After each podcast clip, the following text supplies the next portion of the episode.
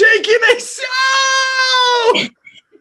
You've got a Christmas sweater on too. What's going I on? was going to do that last week. I said, if game on, brother. Well, it looks fantastic. I love it. Especially the. Santa Claus face planted there. Yep. Yep, I, I sewed this on. This is this, here's the thing. This is an authentic ugly Christmas, like authentic in that it did. It was like when they first started. I made this, Did you? So it's not like you know. You, now you can just go buy it at like the Gap and stuff, right? No, no, no. Like this is from Value Village. You know, I and I I added some things, and it, it's got like the drummer boy, but they're what are they? Mice? No, teddy bears. Yeah, Teddy they look like bears. Yep. teddy bears.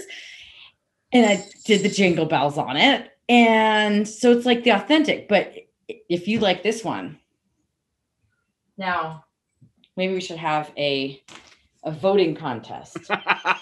This one I didn't do anything to though. This was just as it. Man, that is ugly. Okay?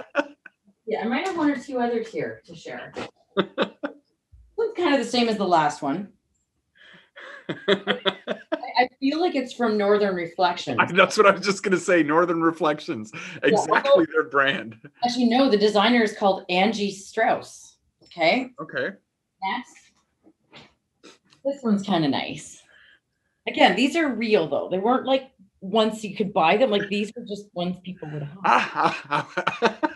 How many did you bring? Are you planning on just doing like wardrobe changes at every two and a half minute interval? Because this is my wardrobe. And then one last one. Okay. All right. That's that's very much like 90s Fresh Prince of Bel Air, crisscross. Yep. There you go. But I, I think this one's the the best one. Totally. I absolutely dig it. I like the collar. Thanks. Yeah, reminds me of my my uniform at school when I was growing up. um, so okay, so you got your uh, Christmas uh, hoodie on. Yeah, I do. I didn't uh, choose the thug life. The thug life chose me. no. Okay, so here's the thing. I love. I, I saw a quote the other day that I love, and I want to talk about it. Okay. my, one of my favorite. I don't know. I never know what to call them. I'm going to say thought leaders, uh, who I really look up to. Marie Forleo, who you've heard me talk about before. Yep. And it says you can't be an important and life changing presence for some people without also being a joke and an embarrassment to others. Now, she. This is actually not her quote. Let me clarify. I just I realized it was on her show, but it's Mark Manson, who is the author of The Subtle Art of Not Giving a an F. I don't know if we censor this, so I didn't. We could put a beep. Yep. Okay, The Subtle Art of Not Giving a Okay. beep that out. Okay, so that's his quote that he said on her show. It's on a, a YouTube video, and we could put it in the show notes. Um, so you can't be an important and life changing presence for some people without also being a joke and an embarrassment to others. Now, this is not exactly what that means. like being a life changing presence because you just wore a silly sweater. That's not really what that means. But I do think that there's something to be said about that when you, I, I really like the quote, and I think when you want to be a life changing presence, whether that's wearing a crazy sweater or whatever, you got to put yourself out there. And you are always then at the risk of being criticized. But if you want to play it safe and just kind of go along and do what people expect, that's fine, but you probably won't achieve greatness. So I thought it might be kind of a good topic. Like, is there anybody you can think of that you have seen, whether that's somebody that you know or somebody that you follow or anything like that, who had to put them put themselves out there at the, at the risk of being a joke or an embarrassment to others? Yeah, actually, it sounds like a joke, but think of Santa Claus. Uh, Okay, no, but but think think about it honestly, right? Like the the the figure of Santa, like Santa, you know, he instills all of this hope and magic in people and really brings them together in in a holiday season. But for other people, they just they just see him as joke that he's fake, that he's not real. okay.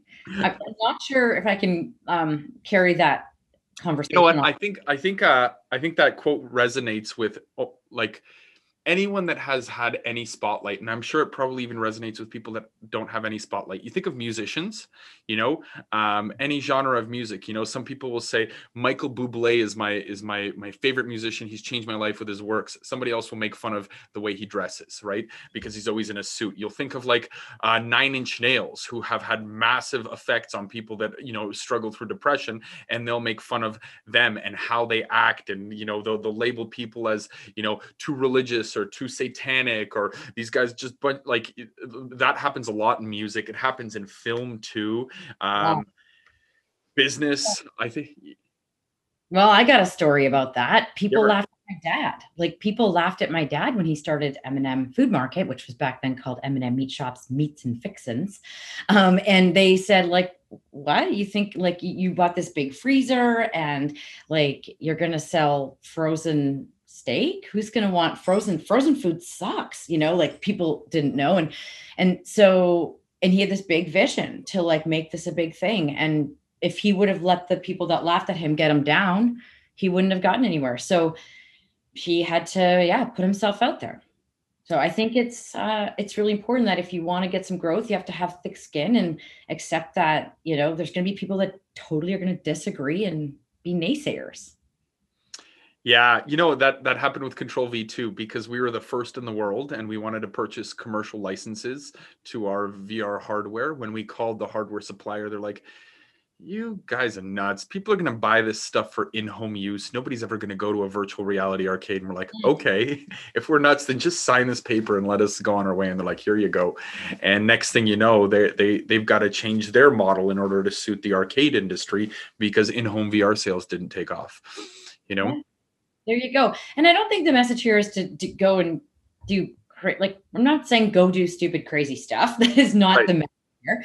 But it's I think I mean there's certain things like people you know there is such a um sort of a fine line between you know pie in the sky and like and like sometimes unrealistic and and being somewhat grounded and you know i think that when we have these these um ideas and things we want to do what's what like for me what's happened and clearly what's happened for you as well with your business is that you attract the right people that believe in your mission and vision. Now if you can't find anybody to believe in you you probably have a problem right? Is that maybe one way to tell?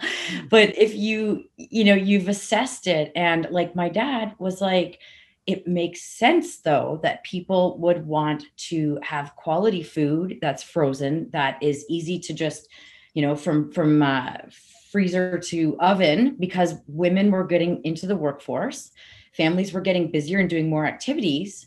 And people wanted, so he's like, but it makes sense. So I'm going to try it. And so it's not like he had a crystal ball. He had no idea, but he was like, I'm going to do this, even though people, you know, made fun. You know what? Actually, earlier this uh, this morning, I was speaking with a young entrepreneur here from from Ontario because I mentor some of them, and she had this idea, and everyone told her, "Don't do it, don't do it," because you, you don't know that industry. Just do do this. You know, this is the closest. You know, do the more obvious path.